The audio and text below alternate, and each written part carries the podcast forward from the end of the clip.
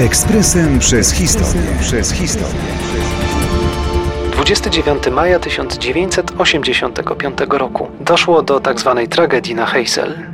Określenie to odnosi się do tragicznych w skutkach zamieszek, jakie wybuchły na stadionie Heysel w Brukseli przy okazji meczu finałowego Pucharu Europy. Rywalizować miały wówczas zespoły Juventusu i Liverpoolu. Sport, jak wiemy, potrafi wywołać wielkie emocje, czasem niestety niezbyt zdrowe. W tym wypadku winę ponosili brytyjscy kibice, którzy najpierw obrzucali fanów Juventusu kamieniami, a potem przedarli się na stadionie przez ogrodzenie, które dzieliło ich od fanów drużyny rywala i rozpętało się piekło.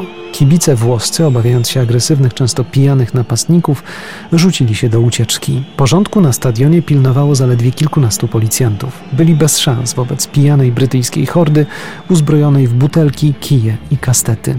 Włoscy kibice próbowali dostać się na niższy lub wyższy poziom trybun, część znalazła się jednak w pułapce.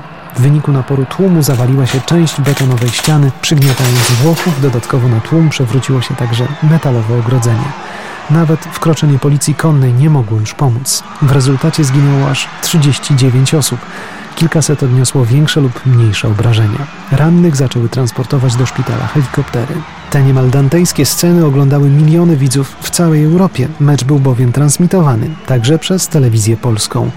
Policja zaprowadziła porządek, ale co szokujące, mecz z powodu nacisku UEFA i belgijskiej policji, która obawiała się eskalacji zamieszek, wznowiono. Po latach Zbigniew Boniek, wówczas napastnik Juventusu, wspominał. Proszę nie wierzyć nikomu, kto mówi, że w tym całym zamieszaniu trudno było zorientować się dokładnie, co się stało. Wiedzieliśmy na 99%, co się wydarzyło. Śmierć, powaga sytuacji, wybuchowa atmosfera wisiały nad stadionem. Powtarzam, wiedzieliśmy wszystko.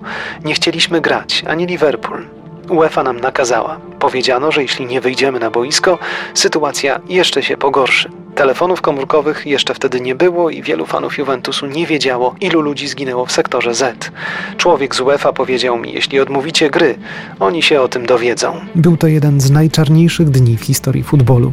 UEFA bezterminowo wykluczyła angielskie kluby z europejskich rozgrywek pucharowych. Zakaz nie objął jedynie drużyny narodowej.